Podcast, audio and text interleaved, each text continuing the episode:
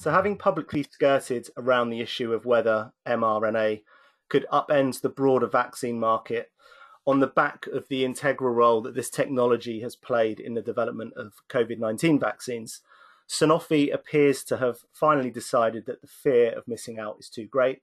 And on Tuesday this week, it announced plans to establish a R an mRNA vaccine centre of excellence, which it expects to fund to the tune of 400 million euros a year. Um, the Centre of Excellence is going to employ around 400 staff, and this will build on some work that Sanofi is already undertaking in the mRNA vaccine space with a company called Translate Bio. Um, I believe they're working on a influenza vaccine, but they hope to have um, a total of six mRNA vaccine candidates in the clinic by 2025. Um, obviously, we've heard in the last couple of months that Moderna and Pfizer, who led the way in mRNA COVID 19 vaccine development, have sort of unveiled various long term plans to move their respective technologies into other segments of the vaccine market. Um, obviously, a market where Sanofi already has um, a large presence. So they're really, I think they're hedging their bets now that, that they do think mRNA is going to be uh, potentially a, a, a, disruptive technology in the broader vaccine market. Um, looking back uh, over the the other main news this week, Becky, I know that we were all talking about some data that Intellia Therapeutics um, announced, or I believe it was published in a journal um, last weekend. Um, it was some data in the field of CRISPR gene editing. Can you give us a, a kind of a brief overview of, of what the data was and, and why everyone's so excited about it? Oh, for sure. Yeah. So um, this was uh, Intellia's uh, first ever data release. So you know they um, uh, go big or go home, I guess was their uh, their thinking there. Um, and this is important because this is the first ever demonstration of in vivo gene editing using CRISPR. Um, so what we've seen previously with, say, uh, CRISPR therapeutics um, as the most advanced in the field has been an ex vivo strategy, um, where they're doing things like, you know, extracting uh, hematopoietic stem cells, you know, editing them and then inserting them back in. Um, but since uh, delivery, drug delivery is such a challenge um, for genetic technologies like this, um, a successful demonstration of in vivo editing, where it's just effectively a systemic delivery of um, these uh, gene editing enzymes, um, is a huge win for the field just to uh, for this proof of concept that um, you can you know wrap up cas9 into a, a lipid nanoparticle um, and see uh, effective editing in a in a target tissue. Um, so in this case, Intellia uh, was looking at um, a form of amyloidosis that's uh, it's a uh, it's a great trial run of gene editing in terms of an indication because there is a uh, single faulty gene that you can effectively knock out and now you have no more production of the faulty protein that's leading to um, all the, the that that is pathologic um, for the disease. So there's no, you know, corrected um, uh, genetic template that one needs to add in. It's about it's the simplest way, you know, one could uh, introduce gene editing um, as a treatment for disease. So um, they did a great job uh, from our from the limited data we have thus far, which is 28 days of follow up from a total of six patients, I believe um, just in demonstrating the proof of concept that, you know, yes, we do in fact have a lot less of this um, this circulating protein, you know, now than we did prior to um, our, you know, delivery of our our Cas9 enzyme. Um, and it, it's also noteworthy in that um, Intellia has targeted uh, the liver initially, just as this is sort of you know the low hanging fruit um, among the um, the target tissues you know one could choose for um, for this type for this type of technology. Um, so it will be uh, very it, it, while it's very important that they were able to you know get over this drug delivery hurdle um, for the liver of course the bigger question will be can we get um, beyond the liver where uh, we've seen other technologies still haven't quite made it there yet you know things like rnai has very similar problem um, of trying to you know get beyond the liver for the same type of lnp delivery um, but the other, you know, just very important sort of fundamental um, observation from this study was that the, the safety profile, once again, with only 20, 28 days of follow-up, you know, looks pretty benign. Um, we are, we've had, you know, years of uh, whistleblowing for um, kind of a mix of theoretical and uh, practical concerns about uh, CRISPR-Cas9 gene editing, um, things like immunological responses to the Cas9 enzyme, you know, off, off-target edits, um, where from, once again, our limited follow-up, we don't see much evidence of any of those things happening. Um, so Intellia is going to be continuing to continue their uh, their dose escalation for this phase one study um, so that we may start seeing, you know, even more um, uh, efficient, you know, knockdown of their protein of interest than we're seeing right now. Um, and they're also be kicking off um, a new program, also targeting the also targeting the liver, but you know, a different disease um, moving into the second half is, I believe, when they're looking at um, uh, candidate selection. So, you know, hopefully in the near term, we'll, we'll see both a uh, more detailed look at the at the six patients and a few more that Intellia hopefully adds on to this study, and then you know signs of expansion of this technology into um, some more disease settings, which would be you know just in, instrumental to um, getting you know CRISPR-Cas9 to be like a uh, a real therapeutic. Okay, great. So in summary, really exciting, promising stuff. But obviously, you've mentioned there limited number of patients and obviously limited follow up. So I guess you know some some reason for caution, but everyone's going to be looking now at what Intellia and I guess what other companies in the space kind of present in the next couple of years.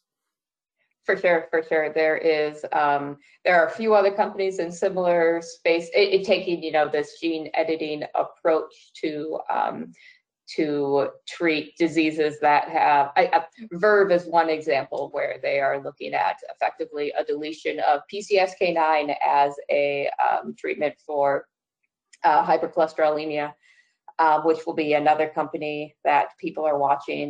Um, and then um, after that, you'll start getting into these these more complex strategies um, that I was mentioning earlier, where you need things like base editing for, say, beam therapeutics, um, or you need to, you know, put in a, you need to correct a gene and, you know, add in a, you know, new and healthy genetic template uh, for diseases like Duchenne muscular dystrophy, um, as opposed to just, you know, knocking out a faulty gene. So seeing where those more complex strategies end up going um, will be really important also to seeing how broad this strategy can work.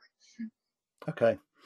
Um, another notable um, story this week was AbbVie um, confirming that a number of pending regulatory decisions from the FDA um, for its JAK inhibitor, Rinvoq, um, I believe for psoriatic arthritis and ankylosing spondylitis, have been delayed.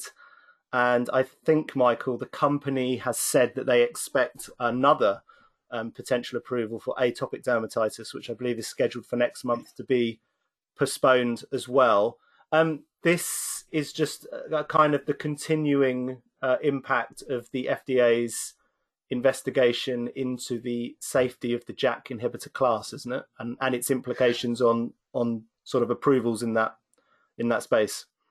Yeah, exactly. The the backdrop is, you know, the the oral surveillance results that came out for Xeljanz in January has basically put a hold, you know, basically put a hold on the entire JAK class from a regulatory perspective at this point. It's become pretty clear. Um, so as you said, there were two indications or two applications that were pushed out for a second time um, just just now, and a third is sort of expected to be pushed out. So you know that it just it's not a surprise, I guess. You know we're sort of sitting here waiting for the decision on from FDA on what they're going to do, and there's sort of two parts to that. It's what they're going to do with Xeljanz specifically, and then what also they're going to do with all the other JAKs. Um, you know, obviously AbbVie and some other companies have made you know some pretty uh, good arguments to to the to suggest that these JAKs are you know different they're more specific and they're differentiated versus Xeljanz. but uh, so far FDA has treated them all the same so you know it's it's obviously a big question mark on what they're going to do and interestingly not just were these uh, applications pushed out but at the same time AbbVie has been rolling out uh, additional readouts you know in sort of the in parallel. And so just this week they they rolled out some some more phase three data for Rinvoq in ulcerative colitis. So I mean it's and again it was positive. The safety results were not not pristine, but they're pretty good, and there were clearly no clear signal of any real problem there. So you know it, this basically while these um, JAKs are sort of sitting in a holding pattern waiting for FDA, AbbVie is basically making it an even bigger decision for them financially anyway because you know ulcerative colitis i saw an analyst report that suggested that rinvoq could hit uh, 2 billion in sales in ulcerative colitis alone. So you know obviously that's dependent on what happens at fda and um, you know we'll see. I, I think that uh, i think people don't really know when the, what the timetable is on that but sometime in the next few months I think is basically what people are thinking, and uh, and we'll see because there's a lot of uh, there's a lot of interested parties when that decision comes down because it's not just the JAKs that's going to be affected; it's a whole slate of other drugs in a whole slate of other immunology indications that'll be affected. So a lot of uh, a lot of eyeballs will be on that. Sure. Yeah, and I think you know absolutely what you said. You know, AbbVie has got a lot kind of resting on on Rinvoq um, as one of its, I guess, two main new franchises in that space. The other one is the uh, IL twenty three inhibitor Skyrizi, I think. But there's you know there's a lot of forecast revenues attached to those two products. Um, and if you speak to key opinion leaders in lots of different areas, you know they they do kind of perceive um, that drug as likely being I guess you could say, you know, the, the best positioned JAK inhibitor, assuming, of course, that it, it can escape, uh, you know, the knock on effects of this investigation by the FDA. It's probably worth noting that the, the European Medicines Agency um, announced its recommendations for forthcoming approvals last Friday, and they did include Rinvoq. Um, they did recommend that it be approved for atopic dermatitis. So all three of those indications that are still pending in the US that are under review by the FDA, they have now been approved or recommended for approval in Europe. So I guess we can say that's uh, a positive sign for AbbVie, although um, it's notable you mentioned um. Um, European regulators have, have taken a, a, different approach with regard to that drug versus the FDA. And then I think, sort of slightly confusingly, the FDA and the EMA have taken slightly different approaches to the safety profile of another JAK inhibitor marketed by Eli Lilly called Olumiant. So it's not a guarantee that the FDA will follow suit, but I guess we can say the EMA's actions uh, are kind of positive for AbbVie. Uh, certainly, that's what the company, I, I imagine, is probably um, sort of telling investors. And the last thing I wanted to just mention uh, before we wrap up this week, we had some pretty interesting data for um, Gilead's CAR T therapy Yescarta.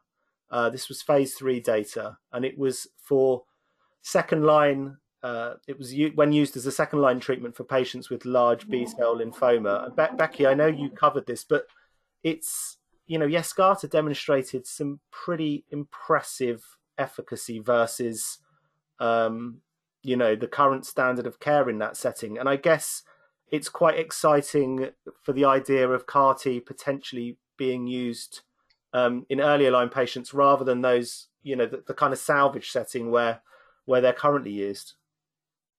Yeah, so I think the big question here, so you know, of course, um, you know, Gilead and uh, BMS alike, you know, would love to see um, uh, it be a more, you know, commonplace, you know, go-to option to be able to uh, reach for these uh, CAR Ts in general.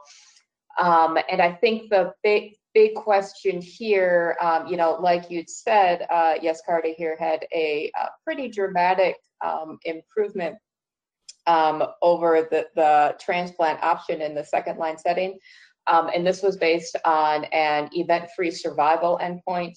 Um, and I think the big question is just going to be, you know, whether uh, physicians that are, you know, going to be doing these, you know, elaborate procedures, you know, want to wait for the overall survival data, um, or if they're okay acting on um, on this EFS.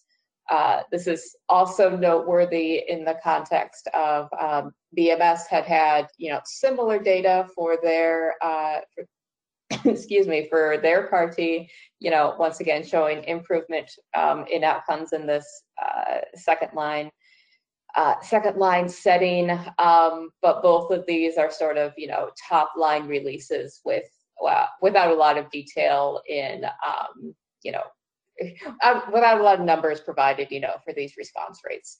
Uh, so I, people are just going to have to wait for um, for an actual data presentation on both of these. I think, you know, to see how they are doing in sort of like a um, I won't say head to head because Lord knows there will never be a head to head study against of, of the two of them. Um, but to, to have more comparable figures to see if one of these is performing better than the other um, even before we can get to you know any analysis of what this uh, OS data might look like down the road. Okay, and I suppose there's always that issue with with these um, first generation CAR T products that regardless of, of, of that waiting for that OS data, there's always the kind of um, the ongoing debate about access to these and those uh, logistical challenges that persist. You know, limited limited use because of the way that these need to be, I guess, administered in, in certain settings and what have you. And, and you know, we spoke, I think it was last week or the week before, actually about Intellia, who we mentioned earlier, but we we were speaking about them um, kind of moving into the um, you know the off the shelf CAR T space, and we're seeing a lot of investment there still. So I think clearly it feels like we're kind of in the early innings where CAR T is concerned overall, doesn't it?